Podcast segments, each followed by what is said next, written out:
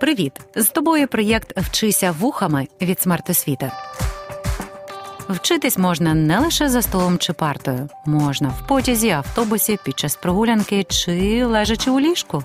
Просто слухай і вчися. Він вважав себе за дорослого, бо мав сімнадцять років. Потреба в женщині вже почувалась.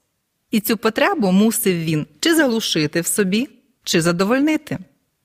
Не зважувався вибрати жодного з цих шляхів. І тому-то мучився, довго не міг увечері заснути під впливом непроханих, а іноді проханих, малюнків голих женщин. Вродливих і веселих, котрі манили до себе й торкались його. Ранком же він прокидався з важкою головою і навіть іноді не ходив до класу. Кілька разів він рішав, ідучи в школу, що сьогодні попрохає когось з товаришів провести його куди треба. Але завше жахався виконати задумане, бо одразу уявляв собі тексти Святого Письма, бруд купленої любові, легенькі натяки матері про фізичну чистоту. Ну що, я вас заінтригувала? Хто ж він, цей юнак, якого переслідували такі сексуальні фантазії? Можливо, на думку спало вже. То це ж той письменник, про якого сьогодні йтиметься, мав таку багату уяву. Якоюсь мірою це так, бо щойно ми слухали уривок із його першого оповідання «Важке питання», написаного ще в шістнадцять років, у якому головний герой намагається зрозуміти, як стати дорослим чоловіком. Пізніше, коли автор цього твору став відомим письменником, йому закидали, що замість думати про революцію, він турбувався про власну фізіологію. Як не дико, це стало однією з причин цькувань митця. Хто ж посмів у часи, коли думки про тілесні втіхи вважалися непристойними, розмірковувати про власну сексуальність? А був це Валеріян Підмогильний. І сьогодні мова про нього і його урбаністичний роман «Місто». Привіт усім, кого захоплює світ слова. Я вчителька української літератури Людмила Власенко. Підмогильний був одним із найяскравіших прозаїків двадцятих-тридцятих років минулого століття. Але він не вирізнявся ні елітним походженням, ні престижною освітою. Скажу більше – вищої освіти Валеріян узагалі не здобув, бо, маючи математичні здібності й вступивши до університету, не зміг його закінчити через фінансові проблеми. Родом письменник із села на Катеринославщині, нині це Дніпропетровщина. Він рано втратив тата, а мама не могла дати йому безтурботного майбутнього. Але рецепт успіху Валеріяна був простий – природні здібності плюс самоосвіта. Бо, навчаючись у звичайній церковно-приходській школі, а згодом в училищі, хлопець просто ковтав книжки, засиджуючись над ними до світанку. Ось тоді він і спробував себе в ролі письменника. Свої перші твори в шкільному журналі хлопець підписував псевдонімом «Лорд Лістер», ім'ям чесного злодія, персонажа детективної історії німецьких авторів. Перші оповідання Підмогильний також писав у кримінально-пригодницькому жанрі. А вже в дев'ятнадцять років став автором першої книги з такою собі зухвалою назвою «Твори. Том перший». А була це книжка всього одного оповідання. Вгадайте, якого саме? Правильно, отого провокативного твору «Важке питання», епізодом із якого ми розпочали сьогоднішню розмову. До речі, літературознавець Юрій Шевельов стверджував, що безжальність і реалістичність погляду на світ і на людину спостерігається вже в цій першій книзі Підмогильного. До життєвих явищ, до своїх персонажів цей юнак підходив із гострим скальпелем хірурга і рішуче препарував сучасність і людину в ній, писав Шевельов. Перша літературна спроба Валеріяна Підмогильного була вдалою. Його письменницька кар'єра стрімко йшла вгору. Мало не щороку виходив новий твір молодого митця та його переклади французьких класиків, які досі вважаються неперевершеними. До речі, в ті часи залізної завіси, коли радянській людині потрапити за межі ес ер ес ер було практично неможливо, Підмогильному вдалося побувати в Парижі. А відкрив йому кордони роман «Місто», найвідоміший твір письменника, виданий у тисяча дев'ятсот двадцять восьмому році. До слова, автору тоді було всього двадцять сім. Саме того ж року у французькому часописі «Новини літератури, мистецтва і науки» вийшла стаття про роман Підмогильного. Після того німецька газета «Прага Пресе» в Празі надрукувала розгорнуту анотацію до твору. Тож Підмогильний спочатку відвідав Прагу, а звідти поїхав до Парижа. Досі загадка, як письменнику дозволили виїзд, адже ще в тисяча дев'ятсот двадцять третьому році на нього накинули оком спецслужби, коли Винниченко надрукував у Празі у своєму журналі «Нова Україна» одну з новел Підмогильного. Саме цей журнал пізніше став речовим доказом так званої контрреволюційної діяльності автора «Міста». Та й тематика надто інтелігентної творчості письменника, що не вписувалася в межі пролетарського графоманства, не захоплювала радянську цензуру, а писав він про деградацію позбавленої індивідуальності людини постреволюційної доби. Порушував питання голоду в Україні тисяча дев'ятсот двадцять першого - тисяча дев'ятсот двадцять третього років. Навіть зачепив крамольну тему повстанського руху. Не дивно, що митець підтримував літературну дискусію і був активним її учасником. А в тисяча дев'ятсот двадцять дев'ятому році Валеріян Підмогильний у складі делегації письменників потрапив на аудієнцію до Сталіна. І це була фатальна зустріч. Адже з розсекречених архівних документів відомо, що вождь усіх часів і народів назвав українських митців національно агресивними, які потребують профілактики. Страшні наслідки не забарилися – арешти та розстріли. Не уникнув цього й Підмогильний. У тисяча дев'ятсот тридцять четвертому році його заарештували і звинуватили в участі у роботі терористичної організації, що ставила собі за мету організацію терору проти керівників партії. На допитах Підмогильний твердо заявляв: «Винним себе не визнаю». Але за рік знущань з'явилося таке собі зізнання митця про те, що він нібито належав до, цитую, «групи письменників-націоналістів з терористичними настроями, уставлені до вождів партії». Навесні тисяча дев'ятсот тридцять п'ятого Валер'яна Підмогильного разом з іншими письменниками, заарештованими за цією ж статтею, без свідків та адвокатів засудили до десяти років позбавлення волі з конфіскацією майна і доправили до Соловецького табору особливого призначення. Але Підмогильний і в тих жахливих умовах продовжував творити. З листів до дружини відомо про переклади, розпочаті повісті, оповідання, а також про новий роман про колективізацію під назвою «Осінь тисяча дев'ятсот двадцять дев'ять», який, на жаль, не зберігся.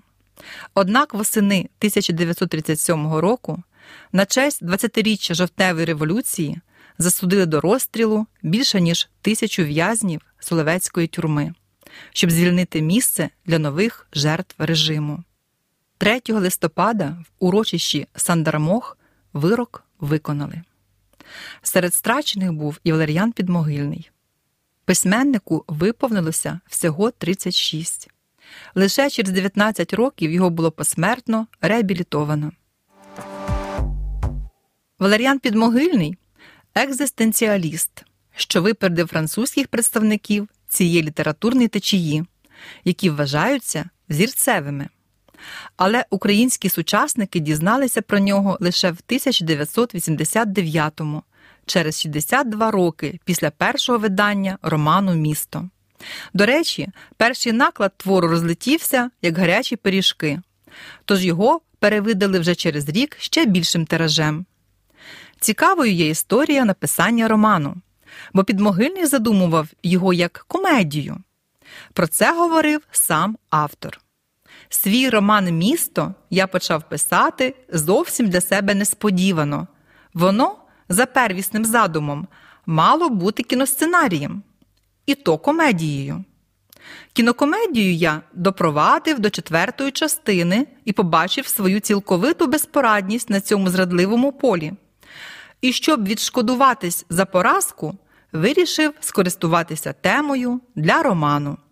Від неї, видима річ, лишились самі уламки, чи певніше, самий тільки імпульс. Написав «Місто», бо люблю місто, і не мислю поза ним ні себе, ні своєї роботи. Написав ще й тому, щоб наблизити в міру змоги місто до української психіки. Тож про що це нестандартний для двадцятих-тридцятих років перший український урбаністичний роман? Урбаністичний означає «пов'язаний із великим містом». Епіграфом до роману є вислів із Талмуду. Шість прикмет має людина. Трьома подібна на тварину, а трьома на янгола. Як тварина, людина їсть та п'є. Як тварина, множиться і як тварина, викидає. Як янгол, вона має розум. Як янгол, ходить просто і як янгол, священною мовою розмовляє. Але є ще один епіграф вже із книги «Таїс» французького прозаїка Анатоля Франса. «Як можна бути вільним, Евкріте, коли маєш тіло?» То як трактувати ці епіграфи? Письменниця Соломія Павличко говорить про це так. Він, автор, зробив тіло головним героєм міста і висунув ідею двоїстості людини, яка складається з ангельського і тваринного начал. Герої Підмогильного страждають від роздвоєності між душею, розумом, інтелектуальною сферою і тілом, статевим потягом. Гармонія між цими двома сферами дається важко. По суті, вона, на думку автора, неможлива. Здавалось, далі пливти нема куди. Спереду Дніпро мов спинився в несподіваній затоці, оточений праворуч, ліворуч і просто зелено-жовтими передосінніми берегами. Але пароплав раптом звернув, і довга, спокійна смуга річки протяглась далі до ледве помітних пагорків на обрії. Степан стояв коло поруччя на палубі, мимоволі пірнаючи очима в ту далечінь, і мірні удари лопастей пароплавного колеса, глухі капітанові слова коло рупора відбирали снагу в його думок. Так починається модерний роман «Місто», епізод, із якого ви прослухали в начитуванні Аліни Андреєвої. Оповідь, уміщена у двох частинах, подається через історію головного героя Степана Радченка, двадцятип'ятирічного сільського хлопця-сироту, зав бібліотеки, який вирушив на пароплаві до Києва, щоб здобути економічну освіту, повернутися назад і розвивати культуру на селі. Разом із ним на навчання прямують односельці Левко та Надійка, з якими ми обов'язково ще зустрінемося. Степан – обдарований провінціал із революційним минулим, який ніколи не був у місті і лише мріяв про нього. Київ – це те велике місто, куди він іде учитись і жити. Це те нове, що він мусить у нього ввійти, щоб осягнути свою здавна викохувану мрію. Але місто зустрічає його непривітно. Все йому чуже. І громади будівель, які дивляться на нього згори, як на комаху. І містяни, яких він не знає, але вже ненавидить і називає буржуями. Степан, який мав вагу в рідному селі, у мегаполісі стає ніким. І це його дратує, адже в кишені його старої шинелі лише червінець. Тож жити спочатку йому довелося на околиці знайомого крамаря, поруч із худобою. Їсти черствий хліб із салом, спати на голих дошках у майстерні. Знайти підробіток, щоб заробити на прожиття, виявилося також нелегкою справою. Степана дратують яскраві вогні міста, блискучі вітрини крамниць із різними витребеньками, чиновницький бюрократизм. Місто чудне. Зокола воно рухливе й швидке. Життя в ньому, здається, б'є джерелом і блискавкою, шугає. А всередині, по хмурих кабінетах установ, воно тягнеться старим возом. оплутане тисячами правил і розпорядків. А найбільше його сердить юрба. Ось вони, горожани, крамарі, безглузді вчителі, безжурні здурощів ляльки в пишних уборах. Їх треба вимести геть, розчавити цю розпусну черву, і на місце їх прийдуть інші. Хлопцева роздратованість переростає в азарт, і він починає змагання з мегаполісом. Чи Степан підкорить цього монстра, чи місто проковтне його? Але юнак блискуче склав іспити і вступив до університету. На першу стипендію він може винайняти краще житло. Проте крамар запропонував йому жити на кухні в обмін на допомогу по господарству. Перший крок до завоювання міста зроблено. Та Степан якось невесело сприйняв цю маленьку перемогу. Він був могутній, але потребував точки опори, щоб підважувати світ. І такою опорою для нього стала Надійка, проста й щира дівчина, яка на цьому етапі була близька хлопцеві за світоглядом. Згодом юнак знайомиться з містом удруге. І цього разу воно вже не здається йому таким ворожим. Навпаки, Степан день за днем, озброївшись картою Києва, жадібно читає кожну сторінку його історії, запам'ятовує кожну деталь. А далі неочікувано в нього виникає шалена ідея – стати письменником. Ця думка народилася на літературній вечірці, де хлопець захоплено спостерігав за літературним бомондом. А під впливом виступу критика Світозарова він планує написати оповідання. Однак перша літературна спроба зазнала краху, бо його твір «Бритва» Світозаров навіть не взявся читати. І розчавлений письменник-невдаха всю лють вилив на Надійку, беззахисну, закохану в нього дівчину.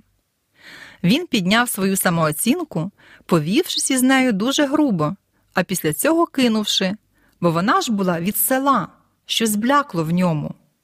Степан вирішив остаточно порвати із селом, а Надійка – це символ сільського минулого.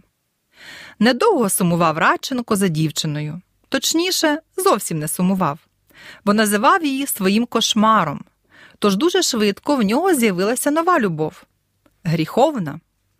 Нею стала заміжня, досвідчена, сорокадвохрічна жінка, нещаслива в подружньому житті. Здогадалися, хто вона? Це господиня в домі крамаря Тамара Василівна. Мусінька, як називав її хлопець. Спочатку його шокувала гостя, яка завітала неочікувано серед ночі на кухню і забралася до нього під ковдру.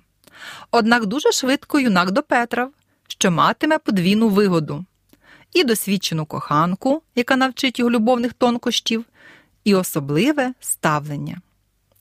У той час Степан потоваришував із сином господарів Максимом, освіченим юнаком, що мотивував Радченка до навчання, яке поки що не дуже його вабило. Але чоловіча дружба тривала недовго, бо Максим розкусив коханців і назвав товариша нічним злодієм. Це мало не зруйнувало планів Степана, проте Тамара Василівна зробила вибір не на користь сина. Вона обрала примарне запізніле щастя. А в Радченка справи пішли вгору. В університеті він був мало не кращим на курсі, активно займався громадською роботою. Його, недооцінене критиками оповідання «Бритва», викликало інтерес у студентів, що породило знову віру в письменницький талант. І Степан написав ще два оповідання. Хлопця підтримав новий товариш Борис Задорожний і порадив надіслати свої твори до журналів. Тим часом почалася весна. Місто відкривалося Степану по-новому. А в університеті всіх лихоманило. Наближалися іспити. У юнака справи йшли добре, але була одна проблема. Його українська шкутильгала на обидві ноги. Тож хлопець занурився з головою в підручники, день і ніч студіював граматику, а на іспиті вразив вимогливого професора. Зверніть увагу на їхній діалог. «Мушу признатись, що дуже рідко маю втіху іспитувати українця, що знає свою мову. На жаль, зауважив Степан, більшість вважає, що досить українцем родитись. Написано ці слова майже сто років тому, а ніби про сучасних українців. Професор був настільки вражений метаморфозою Радченка, що запропонував йому стати лектором і вести курси української. Варто сказати, що події в романі відбуваються в тисяча дев'ятсот двадцятих роках, в період українізації. У лекторському бюро до юнака поставилися приязно, але натякнули, що він погано одягнутий. «Сподіваюсь, товаришу, що ви за тиждень-два дістанете призначення в установу і зможете перемінити свій френч на щось відповідніше. Все лихо українців у тім, що вони кепсько одягаються». Степан і сам розумів, що час викинути свої старезні френч та чоботи. І гроші він мав на новий одяг, але сила традицій тяжіла над ним. І щоб змінити імідж, потрібна була серйозна підстава. Перспективи, що відкривалися перед Радченком, змусили його подивитися на життя під новим кутом. Його почало дратувати і господарство, яке він мав доглядати, і віддаленість від культурної частини міста, а найбільше – гріховний зв'язок з Мусінькою. Повторювалася історія з Надійкою. Тепер Тамара Василівна стала для нього тягарем, який заважав рухатися далі. І символом життя, що мало залишитися позаду.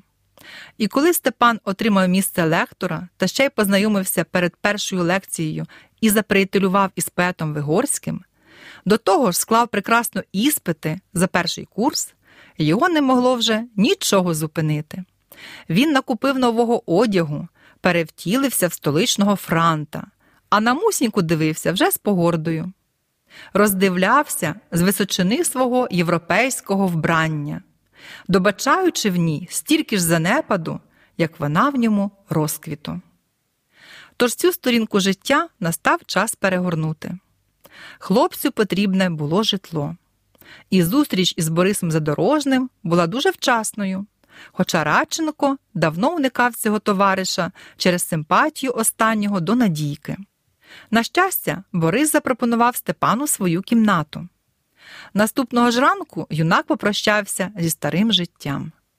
Поки розгорялись дрова, перебрався в свій сірий костюм, потім почав палити френча, штани й торбинки, що привіз із села, а чоботи, що не могли згоріти, викинув на смітник. З новими надіями хлопець пішов геть з пакунками в руках, а в душі несучи смуток, гіркоту першого спізнання життя й турботні надії. Так закінчується перша частина роману. О дев'ятій з половиною Степан Радченко вертався з ранкового купання на Дніпрі, а на річку йшов о сьомій і дві години лежав на піску під м'яким сонячним промінням, що поволі обернуло його тіло в брунатний атлас.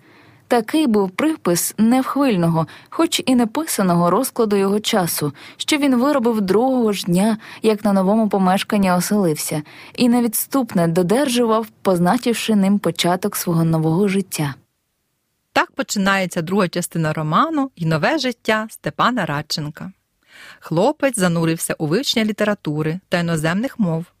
Жив він, як і раніше, просто.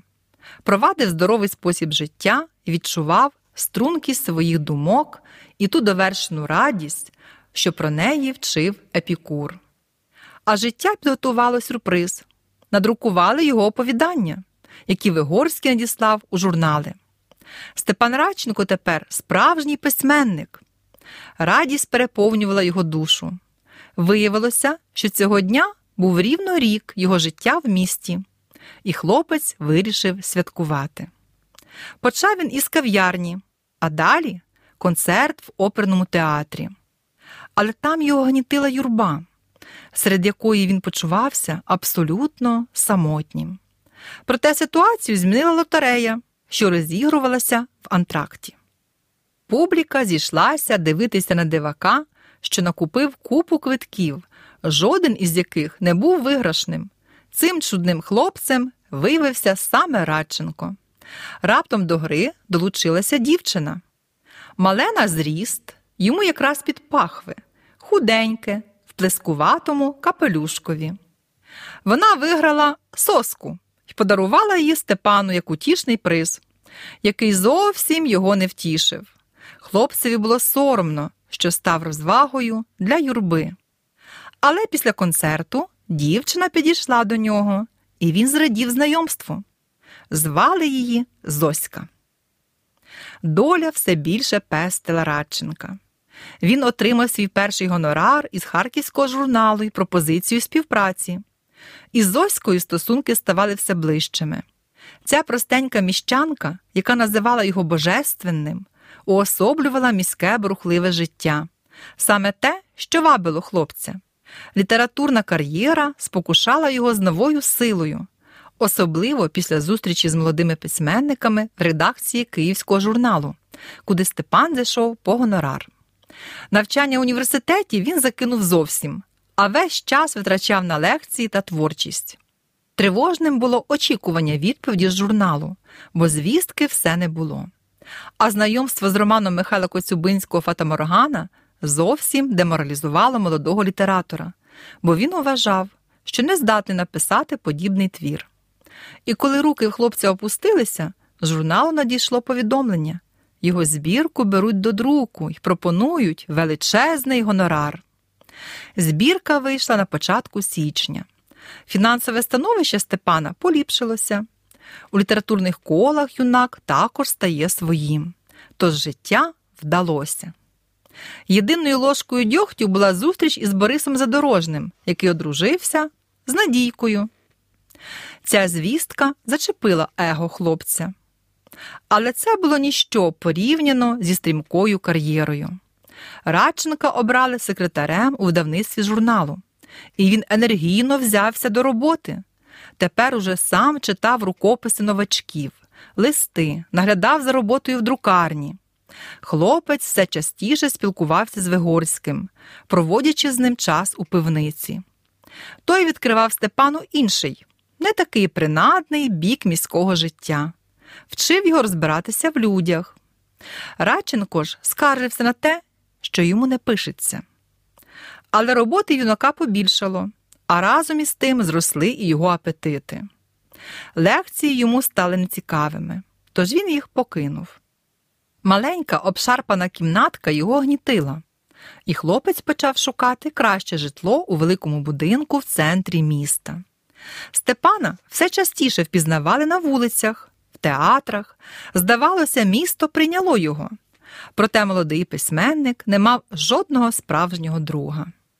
До того ж, епатажна Зоська, яка долучила самотнього провінціала до столичного життя, почала обтяжувати невдячного егоїста своїми вибриками. Його переслідувало знайоме відчуття, що ця дівчина, як раніше Надійка і Тамара Василівна, вже не вписується в його новий світ.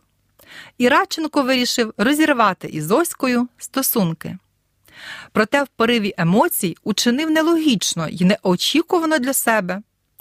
Запропонував їй одружитися. І коли дівчина пізніше мріяла про весілля, нареченого переслідували невеселі думки.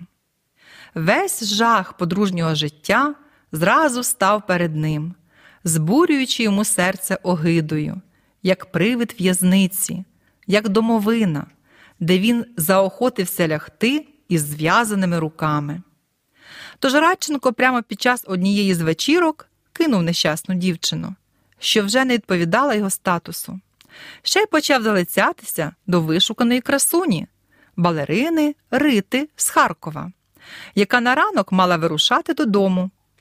Саме це найбільше приваблювало зрадливого кавалера, бо він не прагнув постійності, тож Рита уособлювала ідеальні стосунки, лише мить пристрасті. Вогонь любові запашний тільки мить, потім на ньому починають варити борщ. Висловився Степан у розмові з фатальною красунею. Попрощавшись із Зоською, Радченко перегорнув ще одну сторінку життя. Задумав він створити великий твір. Швидко написав перший розділ, але далі справа не йшла. Йому потрібна була муза. і хлопцю закортіло знову побачити Зоську. Але на нього чекала страшна новина. Нещасна дівчина отруїлася. Степана охопив розпач. Не тішила його й нова квартира в шикарному будинку. А зустріч із односельцем Левком, із яким він уперше їхав до Києва, остаточно вибила ґрунт під ногами. Його невдоволення з дрібних речей вже поширилося на все місто і людей, яких він знав. І хлопцю нестерпно захотілося покинути цей мегаполіс, що тепер здавався йому токсичним, і повернутися в село. Пригадалася й Надійка. Степан кинувся до неї як до порятунку, але побачив не ту ніжну дівчину, а розповнілу міщанку, що чекала дитину. Засмучений хлопець вийшов на вулицю і не повірив своїм очам. Назустріч ішла Рита. Саме така муза йому потрібна – легка, пристрасна і непостійна, як міраж. Юнак освідчився красуні, і місто знову засяяло йому яскравими вогнями. Воно покірно лежало внизу хвилястими брилами скель, позначене вогняними крапками, і простягало йому з пітьми горбів гострі кам'яні пальці. Він завмер від сласного споглядання цієї величі, нової стихії, і раптом широким рухом зронив униз зачудований поцілунок. Тоді, в тиші лампи над столом, писав свою повість про людей. Так завершується роман. Чи підкорив Степан Радченко місто, чи воно поглинуло його, вирішувати вам. Але точно зрозуміло, що юнак став письменником. Можливо, Валеріян Підмогильний писав про себе? Саме так уважали деякі літературні критики. Але сам письменник це заперечив. Хоча вірогідно, що в цьому найінтимнішому своєму творі він показав і свої душевні пошуки. Твір став помітним явищем в українському мистецтві, бо мовилося в ньому не так про урбанізацію, як про людину, її внутрішній світ, що не віталося в часи колективізації. Тож роман називали буржуазним і антирадянським. Автора звинувачували в тому, що він змалював не пролетарія, а міщанина-інтелігента. Хоча Підмогильний в образі Степана Радченка намагався показати не ідеального героя, а звичайну людину з усіма її вадами, у душі якої, як у дзеркалі, відбивається недосконалість світу. Адже на початку роману ми бачимо сільського хлопчину з чистими душевними пориваннями, але не обтяженого життєвими принципами. А в кінці – прагматичного міського інтелектуала, зіпсованого безжальним бетонним монстром. Хоча, ймовірно, місто лише оголило те, що дрімало в душі юнака. Пригадуєте епіграфи до роману? У кожному з нас уживається тварина і янгол. Але не даймо нашим внутрішнім монстрам знищити в собі Homo sapiens – людину розумну. А з вами була я, Людмила Власенко. Проєкт «Вчися вухами» творить громадська організація «Смарт Освіта» за підтримки Educo Foundation.